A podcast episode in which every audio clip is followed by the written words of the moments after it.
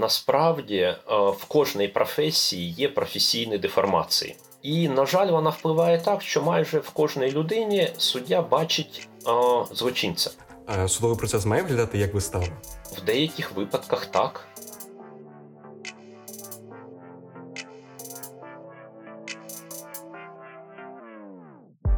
Привіт, народ! Я Денис, і це конструктив. Тут ми обговорюємо суттєві для українського суспільства речі. Часом вони губляться у новинній стрічці, але від того не менше впливають на нас. Я не хочу вас нажахати, але в Україні з 2012 року вже є суд присяжних.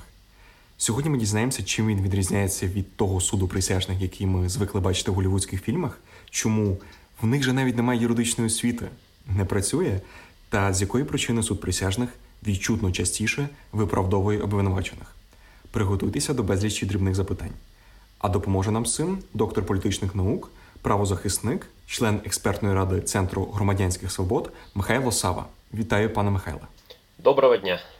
І моє одразу перше запитання: ми можемо захоплюватись, знаєте, цією зовнішньою стороною краси демократичності у голівудських фільмах е, суду присяжних.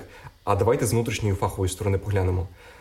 Запровадження цього суду дорівнюватиме більшій незаангажованості, якою обережно назву е, справедливість у судах. Для чого такий суд українцям, іншими словами? Безумовно, такий суд, тобто класичний суд присяжних, є більш справедливим, і про це нам каже статистика. В, е, в тих країнах, де він є, відсоток виправдовувальних вироків набагато більше. Е, ну, Ми можемо порівнювати. Є вирок професійного судді, є вирок, тобто вердикт колегії присяжних. І якщо ми порівняємо, то, наприклад, в Росії да, професійні судді виносять приблизно 0,2% е, виправдовувальних вироків на рік. 0,2. А суди з присяжними десь 12-25% виправдовувальних вироків. Порівняйте. Ми про це обов'язково ще поговоримо. В першому блоці я хочу зрозуміти більш загальний контекст, що є суд присяжним по суті свої, які вони є. Та ми пізніше поговоримо про те, як він має функціонувати в Україні. Як зараз це виглядає в Україні і чому в чому його головні недоліки? Зараз в Україні він виглядає жахливо. Тобто, за назвою в Україні є суд присяжних, навіть в Конституції є 124 стаття, де написано, що участь народу в правосудді здійснюється через присяжних. Але фактично з 2012 року працює так звана шефенська схема. Ну, я Що це означає? називаю, А шефенські суди є в деяких країнах, наприклад, в Німеччині. Шефени це така стара назва людей з народу, які брали участь в правосудді. Але Шефенський суд має один величезний дефект для країн, де демократія ще не дуже розвинута, як в Україні. В Шефенському суді або в суді радянських народних засідателів це те ж саме. А присяжні, тобто люди з народу, вирішують разом з професійним суддєю або суддями. І професійний суддя безумовно впливає на рішення присяжних. Він їм просто каже: ну, друзі, ви не є фахівцями, ви нічого в цьому не розумієте, тому я вам скажу, як потрібно. В Україні зараз е, є так звані суди присяжних, там два професійних судді і три представника народу. І ми тільки що казали про суд присяжних як суд справедливості. Так ось це про голівудські суди присяжних, тобто класичні, англосаксонські, де е, виправдовувальних вироків дійсно багато. А в Україні е, дослідження нам каже, що суди присяжних виносять навіть менше виправдовувальних Ого. вироків, ніж професійні суди. Не набагато, але менше. Які категорії справ е, ці суди можуть розглядати у теперішній Україні? Зараз вони розглядають е, справи, коли людині загрожує більш ніж 10 років ув'язнення або довічне. А, Але ще в деяких а, цивільних процесах. Ну, Наприклад, коли мова йде про м, позбавлення дієздатності. Ну, тобто людина хворіє, потрібно щось вирішувати, і це вирішується теж за участю присяжних. Правильно розумію, що у розвинутих демократіях суддям важче нав'язати свою думку представникам присяжним, правильно? У цьому головна е, ключ.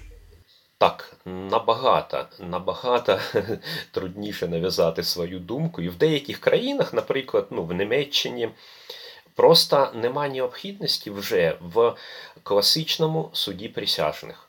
Тому що там суддя просто не може навіть подумати про те, що він буде впливати на шефенів, а не те, щоб він це зробив насправді. Але для цього потрібна була величезна робота, яка проводилася там протягом на, на протязі е, десятиліть.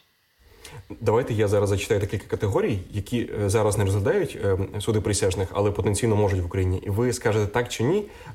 Чи ви за чи проти того, щоб дозволити це розглядати суддям присяжним? Гаразд?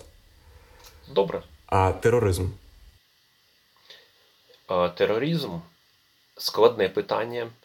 В багатьох країнах суди присяжних не розглядають ці справи, але я за те, щоб колегії присяжних працювали за цими статтями. А Держзрада і шпіонаж? Теж складне питання, але якщо мова йде про мою думку, то я за дуже широкий підхід до статей, які мають розглядатися саме присяжними. Тобто Том... теж да. А Вбивство зґвалтування? Це класичні варіанти, коли потрібен розгляд колегією присяжних. А як відбувається цей розподіл, е, що розглядає професійний суд, а що йде присяжним? Е, хто визначає, який суд застосовувати? Зараз е, це йде за бажанням підсудного. Тобто, по-перше, потрібно, щоб йому загрожувало більше ніж 10 років. А по-друге, потрібно, щоб він дав згоду на те, щоб його судив саме суд присяжних. І в Україні це не користується попитом аж ніяк. Ну, Наприклад, в минулому році, в 20-му, було 44 вирока, які були засновані на вердикти присяжних.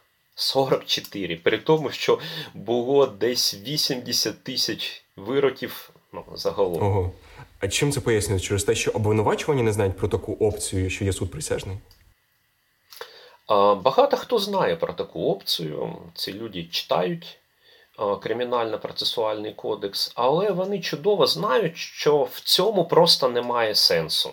І буде не краще, буде скоріш гірше, якщо його буде судити колегія присяжних. А ваша думка, присяжні мають аргументувати своє рішення? А, Так, я думаю, що присяжні мають а, це обґрунтовувати, але, але це робиться не в усіх випадках і не в усіх країнах, тому що це суспільна думка. Тобто там не одна людина, там колегія. І як вони домовилися, чому це вони колективно так вирішили, це дуже складно описати. Запитання просто таке: що роблять судді у суді присяжних? Судді організовують роботу присяжних. Ну, я маю на увазі класичний англосаксонський варіант, як в голівудському кіно. Тобто, суддя, по-перше, так веде процес, щоб кожному присяжному стало зрозуміло, чи винна людина, чи ні. По-друге, суддя не втручається в роботу присяжних, він не має права навіть заходити в кімнату, де вони обговорюють це питання. І е, далі суддя, після того, як присяжні е, зробили вердикт, тобто сказали, чи винна людина, чи ні, він е, вже е, робить таку фахову юридичну роботу, тобто суддя виносить вирок на підставі вердикту. Тобто присяжні кажуть просто про факт, винен не винен, а суддя вже вибирає відповідно в юридичних тонкощах. Так, Правильно? саме так. Я хотів запитати, чи е, в теорії можлива така ситуація, коли е, логіка побудови вердикту присяжними е, наступна: та доказано, та він здійснив цей злочин, але ні, він не винен. В теорії таке можливо? А, Ні, такого неможливо. Присяжні можуть сказати в даному випадку, що да, злочин був, да, винна саме ця людина, Але людина заслуговує на поблажливість, тому що ну, є деякі причини, і присяжні вирішили, що можна, це вже для судді, що можна йому дати трохи менше, так скажемо. А які запитання суддя ставить присяжним, коли справа підходить до вироку, до вердикту? Це залежить від законодавства конкретної країни, але таких питань небагато. Перше питання: чи був злочин? Інколи буває, що його просто не було, а це вигадав слідчий з прокурором. Друге питання: чи винна саме ця людина? І третє, на яке вони дають відповідь, чи заслуговує ця людина на поблажливість, якщо вона, за думкою присяжних, є винною. Гаразд, е, трішки цифр е, щодо статистики Росії вже навели. Там в десятки разів різниця між виправдовувальними вироками е, суддя присяжних і професійного суду. Ще дам Британію 19 рік. 68 випадків обвинуваченим був винен у засіданнях без присяжних. З присяжними цей показник 59, тобто 9% різниця. Чим пояснюється більша кількість виправдовувальних вироків, коли справа розглядає суд присяжних? Це дуже просто. Насправді е, в кожній професії є професійні деформації. Тобто людина працює і професія впливає на психологію цієї людини. Е, для суддів це дуже актуальна проблема. Професія на них впливає, і, на жаль, вона впливає так, що майже в кожній людині суддя бачить е, злочинця. Присяжні це неупереджені люди, і вони, ну скажімо так, зменшують рівень суб'єктивізму. По-перше, у них нема таких професійних деформацій. І в багатьох країнах представникам деяких професій просто заборонено бути присяжними. Це поліцейські, це військові, це священники – Священники не тому, що у них там величезна професійна деформація, а тому, що у них великі авторитети, вони можуть вплинути на інших членів колегії. Тобто цим людям заборонено бути присяжними. А по-друге, а по-друге, це колегія, тобто це колективна думка. Присяжних в світі від 6 е, до 15. Там не одна людина вирішує. Я розумію, що ви сприймаєте це як позитив, але поясніть, чому чому таким чином, на вашу думку, е, ми боремось з безглуздим штампуванням вироками е, судами? Чому це не капець, скільки буде е, грабіжників на волі, гвалтівників, вбивців? Ну, практика показує, що присяжні не виправдовують усіх ну там 12% виправдувальних вироків, 15-25 це не є катастрофою, тому що дійсно багато хто з цих людей є невинними. І для України зараз дуже актуальне, щоб люди повірили в справедливість правосуддя. Це принципово важлива річ, тому що Е, рівень довіри до судової системи дуже низький, а це означає, що і рівень ставлення до влади дуже поганий. Це така передумова для нестабільності, для соціально-політичних проблем. А тобто, щоб підсумувати цей блок, чи правильно розумію, що ви вважаєте, що вироки будуть точнішими, е, знову ж таки обережно скажу справедливішими, коли буде е, суд присяжних? Безумовно, так і буде, і світова практика це доводить. А у другому блоці поговоримо більше про присяжних, як як людей, хто це, як вони відбирається і тому подібне. А знову ж таки, якими параметрами треба відповідати, щоб стати присяжним? Світова практика така: це має бути доросла людина, ну тобто певний життєвий досвід має бути. Ну, Наприклад, 25-30 років це така нижня планка для того, щоб бути присяжним. По-друге, як я вже казав, представники деяких професій, де є величезна професійна деформація, не можуть бути присяжними. І третє дієздатність. Тобто в деяких країнах обмежують участь як присяжних літніх людей, ну, яким вже просто важко бути в судовому процесі. Ви вважаєте правильною практикою те, що треба верхній поріг зарізати, щоб старших людей було менше? Е, я не вважаю таку практику правильною, тому що тут потрібно дивитися саме на конкретну людину, а не на її вік. Зрозумів. А як е, відбирають присяжних? За якими критеріями? Це робить генератор е, випадкових чисел чи люди? Два етапи. Класичних два етапи. Перший етап це генератор випадкових чисел, коли є, ну, наприклад, списки виборців, і потім судова система тикає ось цей, цей, цей і ця теж. А другий етап це вже відбір присяжних саме в судовому процесі. Тому що е, деякі присяжні, ну, скажімо так, м'яко, можуть бути недоречними для деяких справ. Ну, наприклад, людина з політичними переконаннями, які ну, ніяк не поєднуються з переконаннями підсудного. Так? Тому е, зазвичай у прокурора і у адвоката, це е, дві сторони процесу, є право е, відводу. Тобто прокурор каже, він запитує кандидата в присяжне, потім він каже, ні, я проти. Адвокат робить те ж саме. І таким чином. По одній людині лише можна відвод зробити? В різних країнах по-різному. Тобто це залежить від законодавства. Але е, практика така, що да, один-два е, немотивованих таких е, відводу, ну, коли вони кажуть, я проти, але не можу пояснити чому. Да. І ще буває, що суддя може вислухати сторони процесу і прийняти рішення, що да, ось цей кандидат в присяжний не піде. Я хочу поговорити саме про людський фактор, і саме в наших умовах українських. Чи реально мати такий генератор та в лапках чи без лапок е, в Україні, який би не вмішувалася людська рука, і так само, от на виборі, от на цьому другому етапі, щоб не зловживали е, своїм правом відводу? Е, ну, на перше питання відповідь: да, це можливо зробити. Це буде робити машина. Про друге питання складніше, складніше, тому що да, тут буде людський фактор, але я можу сказати так: все залежить не тільки тут від судді, не тільки від прокурора з адвокатом, але ще і від кандидатів присяжних.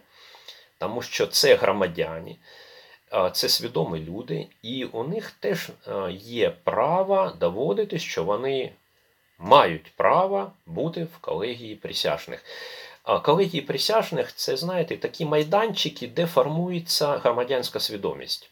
Це дуже важливий інструмент розвитку демократії в цілому в країні.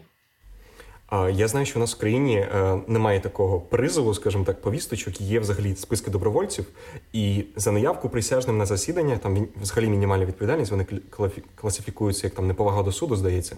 А в закордонній практиці відмовитись е, бути присяжним можна, і що за це буде? Світова практика каже, що да, багато людей відмовляються бути присяжними з різних причин. За це передбачена і адміністративна і адміністративне покарання, і в деяких випадках кримінальне теж. Ого, а розкажіть, за що може бути кримінальне в яких випадках? Кримінальне може бути, і, до речі, це передбачено і проєктом закону України. За те, що кандидат в присяжний надав недостовірну інформацію про себе. Ну, тобто, відверто збрехав. А наскільки строгою повинна бути відповідальність за неявку присяжного до суду? Е, вона має каратися, і вона має каратися, на мою думку, в адміністративному порядку. А чому е, присяжні класичні моделі не можуть е, ставити запитання? Чому це чи це окей взагалі та чому? Так, да, на мою думку, це правильно, тому що присяжні в класичній моделі це незалежна сторона процесу, де йде змагання. Змагання між адвокатам і прокурорам. Вони мають слухати, вони не можуть формувати саме процес, тому що в цьому випадку знижується рівень їх незалежності. Ну, тобто, я запитав прокурора, він чомусь не сподобався, коли він мені відповідав. І все, я вже буду з іншого боку. Розумієте, про що мова? Ну, особистісні стосунки більше формуються, правильно? Так. Ми за декілька секунд продовжимо дискусію. А зараз одна маленька, але важлива деталь. У конструктиву є телеграм-канал, де, окрім епізодів, ми публікуємо багато інших корисних матеріалів. Це, наприклад, короткі текстові вижимки інтерв'ю або ж додаткові матеріали, щоб ти глибше занурився в тему. І ще наші гості часто рекомендують круті книги та фільми. І я вже мовчу про інші приємні плюшки, які тебе там чекають. Тож прямо зараз став цей подкаст на паузу. В описі ти знайдеш послання на телеграм, переходь і обов'язково клацай на слово підписатись. Продовжимо. Давайте я тезисно зараз викладу головні стереотипи щодо суду присяжних, а ви спробуйте їх е, розбити коротко і влучно. У них же навіть немає юридичної освіти. Це добре, тому що присяжні не мають розбиратися в юридичних тонкощах. Це так звані судді факту. Їх справа оцінити факти і сказати, було, не було. Для цього достатньо е, здорового глузду. А присяжні недосвідчені, не зацікавлені в результатах справи, тому їх легше підкупити. Присяжних дуже важко підкупити, на відміну від одного судді, тому що, по-перше, їх багато, а по-друге, вони є людьми, у яких дійсно нема жодної зацікавленості в результаті цієї справи. Тут зацікавленість може трактуватися з двох сторін. Е, може зацікавленість як неупередженість, а може бути як небайдужість. Чому е, присяжним буде небайдуже? Рівень їхньої залученості, активності ж не корелюватиметься там з якимись особистими чи кар'єрними показниками. Ні, на їх кар'єру участь в судовому процесі ніяк не впливає, взагалі ніяк. Але для присяжних, як показує практика і дослідження, дуже важлива репутація, тобто участь в суді присяжних в багатьох країнах є престижною. І людина не хоче, щоб в біографії була якась пляма пов'язана з подкупом або з чимось схожим. А професійні судді, хоча вони теж люди, вже мають досвід, е, як бути менш підвладними громадській думці на присяжних будуть тиснути через їх недосвідченість, особливо в резонантних справах. Це я так зачитав стереотип. Що ви скажете на це? Угу. Насправді ні. По-перше, є механізми зробити так, щоб е, громадська думка не впливала. Ну, В деяких випадках присяжних просто поселяють там в готель і забороняють використати інтернет. Е, це не кожного разу, але таке теж буває. І останнє це не стереотип, а просто підсумовуючи питання е, щодо цього підблоку стереотипів тезисів. Як з досвіду інших країн на присяжних можуть тиснути, і як ми можемо цьому запобігти, пропонуючи новий суд присяжних у нас? В першу чергу на присяжних пробує вплинути влада.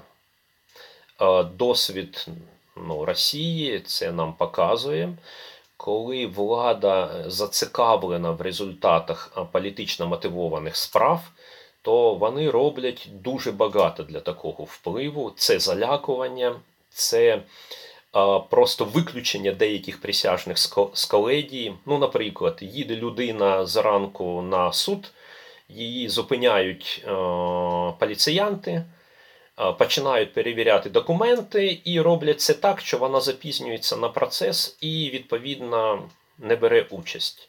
Тобто багато таких варіантів. Як зробити так, щоб такого не було в Україні? Ну, В проєктах законів, які зараз в Верховній Раді, передбачити ці варіанти. І частково це вже зроблено. А як саме можете детальніше? Можливо, покарання для тих, хто це робить? Так, безумовно, воно передбачено. І воно, я впевнений, в умовах України з активним громадянським суспільством воно буде працювати таке покарання для людей, які намагаються вплинути на присяжних. А наскільки воно, влади. наскільки воно строго щодо впливу, щодо спроби підкупу для тих, хто пропонує? О, ну, скажімо так, в проєктах законів, які зараз є в Верховній Раді, Е, це, на мою думку, достатньо строго. Я не знаю, в якому кінцевому варіанті це буде прийнято, але це е, працюючий такий запобіжник. Які це цифри, тому що не кожен зможе поглянути на цей законопроект? Е, ну, це сотні неоподаткованих мінімумів. Тобто, це тисячі і навіть більше гривень, а інколи кримінальна відповідальність. Зрозумів. Е, зараз у нас перший бліц. Е, це символізує екватор нашої розмови. Коротке питання, коротка відповідь. У нас е, у вас більше довіри до суду присяжних, ніж до професійного загалом і в Україні. До професійного, вибачте, до до суду присяжних, безумовно, і в Україні в першу чергу. Держава має присяжним дати право безкоштовного доступу до психотерапевтів на під час розгляду справи? Думаю, що так запроваджувати вердикт за більшістю голосів чи лише одноголосний? За більшістю голосів. Інакше не працює. А чому? Тому що м, зазвичай буває хоча б одна людина, яка проти загальної думки. Тому така практика не виправдовує себе. Навіть у західних країнах США Британія? Так. Чи можна допустити, аби вердикти присяжних могла скасувати якась вища інстанція? На мою думку, це погана ідея, але в проєкті українських законів це передбачається. На вашу думку, ми поговорили про верхній поріг вікового цензу, про нижній. Е, скільки він має бути? 25, 30 чи взагалі ще спустити нижче? І чи мотивувати? 25 років, як передбачено проєктами законів України, достатньо. Не нижче через те, що е, людям там мого віку, яким, яким 21, бракує ще досвіду життєвого. Це цим мотивується рішення? Саме саме через досвід, так. Ну що, буду набиратися ще 4 рочки. Е, суд присяжних на практиці більше про вирішення долі людей, дебати, справедливість чи подекуди про монотонну затяжну роботу і слухання? На мою думку, це все ж про вирішення долі людей, хоча монотонна робота там є. У кого жорсткіші вимоги до доказів на практиці? У професійних суддів чи присяжних? Е, у присяжних. Професійні судді, ще раз, у багатьох випадках е, люди з глибокою професійною деформацією. Так, виходимо з блісу, переходимо знову до ем, розширених питань. Тут хочеться мені детальніше зупинитися на важливому питанні, як на мене. Присяжним корисно зважати на суспільну думку щодо тієї справи, в якій вони беруть участь? Ні, присяжні не мають орієнтуватися на суспільну думку, тому що дуже часто вона сформована штучно, вона є системою стереотипів, і присяжний має розглядати тільки те, що він почув і побачив в судовому процесі. А наскільки це справді реально, тому що оце все, що ви кажете, е, на практиці означає, користуватися інтернетом не можна, дивитися телевізор не можна, спілкуватися з родичами щодо цієї справи не можна. Наскільки це реально в умовах втілити? Е, це нереально на 100%, і це ніколи не буде реальним на 100%. Але о, цього потрібно прагнути. Прошу всіх присутніх у залі. Я правильно розумію, що їм е, справді заборонено шукати якусь сторонню інформацію щодо справи? Так. І ви вважаєте це розумною забороною справді? Так, я вважаю це розумною забороною. А, Так, і тут ми повертаємося до того, що ви казали е, трішки раніше про готель. От в мене якраз е, питання про незаангажованість і ізоляцію. Зрозуміло, що там ідеальних обставин на розгляд присяжних справи має за, за ідеальних обставин це має бути тиждень-два, а не роки, як у нас. І чи треба, е, ну, тобто, практично їх від, відрубати від світу, селити в готель, е, ізолювати від навіть рідні задля е, медіатиші, назвемо це так? Ні, це не потрібно робити. Це робиться інколи в окремих випадках, коли на присяжних починається тиск, і тоді готель для них це ну, така система захисту. В 99% випадків цього робити не потрібно. Присяжні живуть вдома, спілкуються. Але на практиці ви б вони... просто рекомендували їм менше говорити з родичами про це, менше читати засоб масової інформації про це, правильно? Так, так. І і далі вже все залежить від свідомості конкретної людини, тобто присяжного, як він це виконує. А знову ваша порада: як присяжним бути більш захищеними від харизми, деколи артистичності, словесної переконливості прокурора, який представляє сторону обвинувачення, із адвоката, який представляє захист, і зважувати лише факти? А, Ніяк. Безумовно, ось це змагання між прокурором і адвокатом, воно побудовано в тому числі на їх е, здібності е, розповісти, довести, красиво сказати І це теж дуже важливо. В наших умовах судовий процес це щось таке зовсім позбавлене елементів змагання, зовсім таке скучне, неприємне, нудне, монотонне. Судовий процес має бути змаганням, і прокурори з адвокатами мають вчитися доводити присяжним свою думку. Судовий процес має виглядати як вистава? В деяких випадках так. З наступним запитанням ми переходимо у третій блок розмови, де ми поговоримо, як суд присяжних має запрацювати в Україні. І перш за все запитую пана Михайла, а чи є запит українців на традиційну англосаксонську модель? Запит суспільства є соціологічне дослідження, яке було проведено на початку вересня цього року показує, що запит на справедливість судової системи неймовірно високий. Запит на суд присяжних є більш ніж половина громадян України за класичну англосаксонську модель. Я розумію, що багато людей в країні мало про це знають. Але коли людина знає хоча б приблизно, хоча б найбільш в загальному вигляді е, відмінності цих двох систем, така людина в Україні за англосаксонську модель незалежних присяжних. Це дослідження ми знайдемо і залишимо в описі цього подкасту, тому переходь дивись. Зараз, е, наскільки я розумію, там взагалі жахливі цифри тих, хто хоче бути присяжним, хто реєструється бути присяжним. Е, серед них багато пенсіонерів, е, безробітних. Причини зрозумілі брак юридичної грамотності, небажання, як на мене, мені здається, мати якісь додаткові стосунки з державою, взагалі будь-які відношення до державних органів. Як це виправляти? Це величезна проблема. В сучасній Україні присяжних не вистачає. Декілька років тому на одній нараді я почув присяжного суддю, ну така офіційна назва у українських присяжних, вони не присяжні, вони присяжні судді. Він сказав, що оскільки не вистачає. Ем, Таких волонтерів потрібно, щоб люди, які отримали адміністративне покарання в вигляді м, громадських робіт, щоб вони це відбували на посаді присяжних.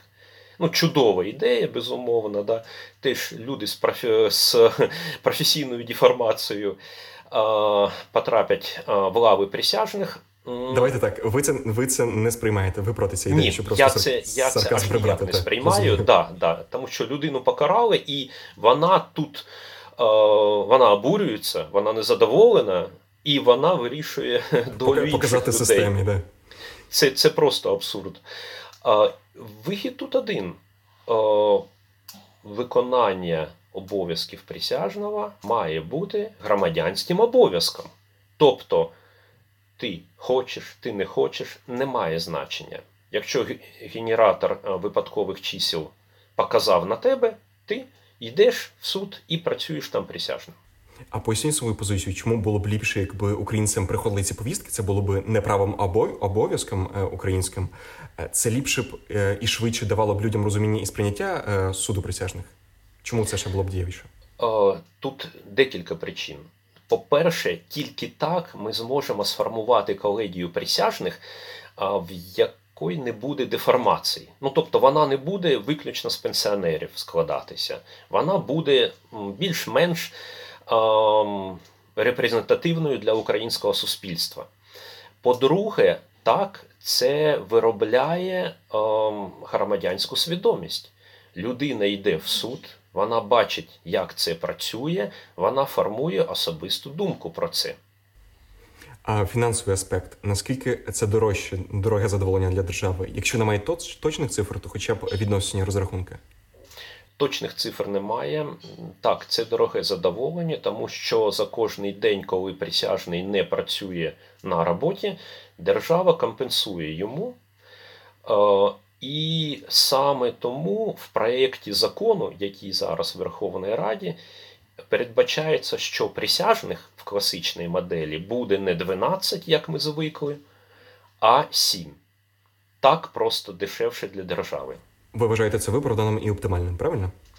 Я вважаю, що це виправдано. Це не ідеальний варіант, тому що є дослідження, які показують великі колегії, тобто 12 присяжних, роблять менш помилок і там більш виправдовувальних вироків.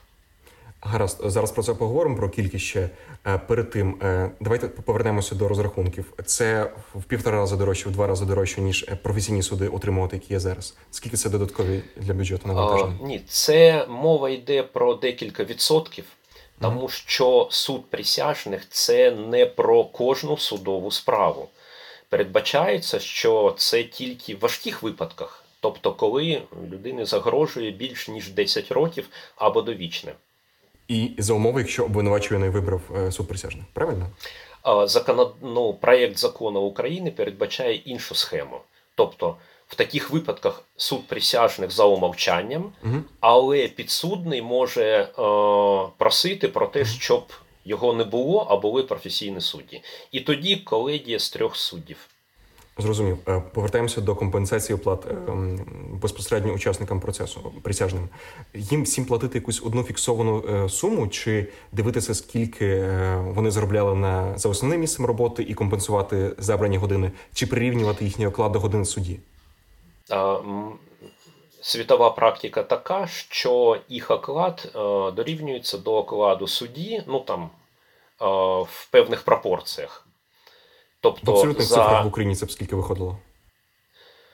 Ви маєте на увазі в гривнях? В гривнях. Таких цифр немає. На жаль, немає. Зрозумів. Знову ж таки, я запитав, скільки вже було би оптимально на одну справу. Ви кажете, що 12, але за за теперішніх умов 7. Маємо, що маємо. Ем, хіба не буде такого, що коли менша колегія присяжних, є більша ймовірність е, в лапках засланих козачків е, схилити більшість до вигідного вердикту? Да, безумовно, менша колегія, вона більш вразлива. Світова практика це доводить. Але в світі колегії від 15 присяжних це Шотландія, до 6 це штат Флорида. І 6 теж працює. Тобто цифра, скільки їх там, це не головний фактор все ж потрібно працювати з колегією присяжних, ну тобто охороняти від впливу та інше. Ось якраз охороняти від впливу, прямо зняли з язика. Як держава має захищати присяжних, особливо у випадку резонансних справ? Е, інколи потрібно дійсно до готелю і охорону, але це рідко. В більшості випадків від держави потребується дуже чітко, дуже оперативно і дуже жорстко реагувати на спроби вплинути на присяжних. Тобто присяжний написав заяву, і через годину починаємо її е, розглядати. А як ви думаєте, де у яких групках більше чи менші буде е, більша кількість висловлювань та більше суб'єктивності? Мені здається, що у менших, і це плюс менших, через те, що там трішки менше, ну уявивши себе на місці одного з присяжних, ти якось більш комфортно почуваєшся в меншій групі, і ти можеш більше висловлюватись ніж в великій. Це один з плюсів, правильно, маленької групи? Так, це один з плюсів, тому що е, чим більше колегія присяжних. Тим вона більш неупорядкована, так скажемо більше думок, більш суперечок, більш проблем. Менше дисципліни, так? Так. Е, довіра до рішень суду присяжних у нас прийде одразу за провадженням класичної моделі, чи скільки для цього потрібно часу? Ні, над цим потрібно працювати. Потрібно, щоб суспільство знало, які е, вироки е, робить суд присяжних, в тому числі в статистичному вимірі, скільки відсотків е, виправдувальних вироків, скільки відсотків ні. Е, потрібна інформаційна кампанія, яка б супроводжувала впровадження суду присяжних. Це обов'язково. І практика країн, які впровадили відносно нещодавно суд присяжних, це нам доводить. А що це має бути за інформаційна кампанія? Чи вона має супроводжуватись, який має бути її вміст? Е, не потрібно щось вигадувати спеціально, просто це цікаво і тому засоби масової інформації, окремі журналісти, блогери приділяють цьому увагу, вони розказують про яскраві випадки, ну і відповідно про суд присяжних теж. Коли реально можемо сподіватися на зміну суду присяжних е, на якісну класичну модель? Важко сказати. Це залежить від того, як Верховна Рада прийме е, урядові законопроекти про суд присяжних. Зараз у нас ювілей, тому що вже рік, як вони в Верховній Раді лежать, і лежать без руху. Тобто є хоча б якийсь орієнтований прогноз у вас, як ви відповідаєте собі в голові на це питання? Прогнозу немає, але ми, я маю на увазі коаліція громадських організацій, починаємо кампанію впровадження суду присяжних. Тобто ми будемо підтримувати урядові законопроекти. Там є недоліки, про які ми добре знаємо, але все ж їх потрібно підтримати. Давайте так коротко, тому що цікаво, які недоліки там є. Е, там є дві проблеми, на мій погляд, головні. Перша проблема Головуючому, тобто професійному судді, надано дуже багато повноважень з приводу виключати з колегії присяжних людей. І це погано, тому що так можна впливати на склад колегії в певному напрямку. Тобто першого, другого, третього присяжного прибрали, інші туди зайшли, і вже думка колегії змінилася. Е, має бути інший механізм. Тобто е, суддя каже, ось цей присяжний щось погано поводиться, але вирішує саме колегія. А друга погана ідея в цих законопроєктах про те, що апеляційна інстанція може скасувати вирок, який заснований на вердикти присяжних, і е, ухвалити новий вирок без присяжних. Тобто так не може бути. В апеляційній інстанції дійсно має бути варіант е, скасувати вирок. Але в такому випадку потрібно повертати цю справу на новий розгляд з новою колегією присяжних і ніяк по-іншому. Е, зрозуміло, дуже чітко, дякую. Е, фахівці в юридичних колах більшості за чи проти суду присяжних? Дуже по-різному, тому що це не питання професійності, це питання інтересів. Хтось проти, хтось за. Але я впевнений, що суспільство за. І які категорії проти в юридичних колах? Я не можу казати саме про категорії. Деякі судді проти, деякі адвокати проти, тому що вони не готові до змагань, до серйозних змагань. Ну там погано говорять, наприклад. Навіть деякі експерти з е, правосуддя теж проти, тому що вони вважають, що українське суспільство ще не готове до того, щоб о, е, присяжними були громадяни України. Та і фінальний бліц, коротке питання, коротка відповідь. Ви прийняли би пропозицію стати одним з присяжних? Так. Схоже питання вже лунало. Узагальнюючи, е, узагальнювати тут буде складно, але я все одно вас попрошу це зробити. Справедливості за існування суду присяжних в державі побільшує? Безумовно, набагато. А суд присяжних буде більш непередбачуваний у своїх рішеннях? Е, сто відсотків так. А без суду присяжних можливо витягнути судову систему України на високий рівень? Це один з головних інструментів, як це зробити. Він не єдиний, але він дуже важливий. А Суд присяжних на віки вічних, чи е, вони колись відімруть та, в конкретній державі, коли ми досягнемо високого рівня правової культури? В Україні не навічно, але це не скоро буде. Потрібні десятиліття. А давайте простенький інструктаж, як стати присяжним. А, Дуже просто. Потрібно бути виборцем, і тоді рано чи пізно машина покаже на вас. Ну це за, за умови, якщо буде реалізований законопроект. Зараз я саме я саме про такий варіант.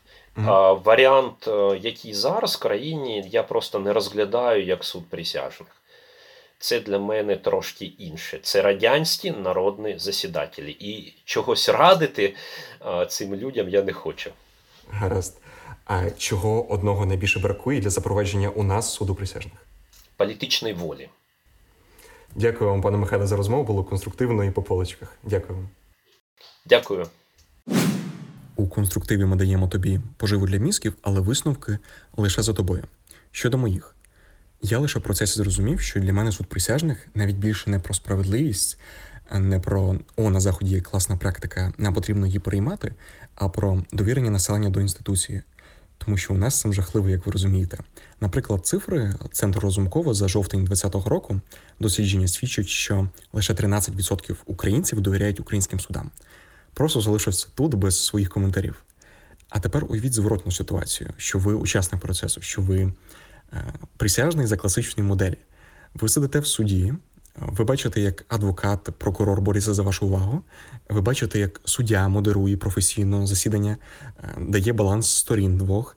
Ви відчуваєте цілковиту ем, незаангажованість, е, на вас не чинять вплив, жодного тиску. Ви радитесь з колегами, ви дискутуєте. У вас повністю і беззаперечне відчуття, що ви чините правосуддя. Хіба навіть цим враженням своїм ви не будете здивовані за українських реалій? Хіба ви не поділитесь цією новинкою з своїм оточенням? Е, Я б напевно не втримався. А тепер е, уявіть, що це типовий ракурс реформування судової гілки влади. Це не інституційно, це не вертикально е, з владних кабінетів до громадської думки, до населення. Е, Це горизонтально, це методом сарафанного радіо. Як на мене, так ліпше. Якщо тобі подобається те, що ми робимо, залиш на платформі, де зараз слухаєш, відгук. Це взагалі хвилина твого часу. Поділись з ньому критикою, побажаннями, враженнями від прослуховування. Це все нам дуже корисно і цікаво читати. Окрім того, що ти зробиш приємно нам е, через твою активність, ти ще потішиш е, суперрозумні алгоритми платформ, які покажуть цей подкаст ще й іншим користувачам. Ці люди, як і ти колись, не знають про наше існування, і своєю оцінкою і відгуком ти нам дуже сильно допоможеш. А ще я нагадую, що посилання на телеграм-канал з величезною кількістю різних цікавинок в описі цього подкасту. Далі більше і краще. Почуємось.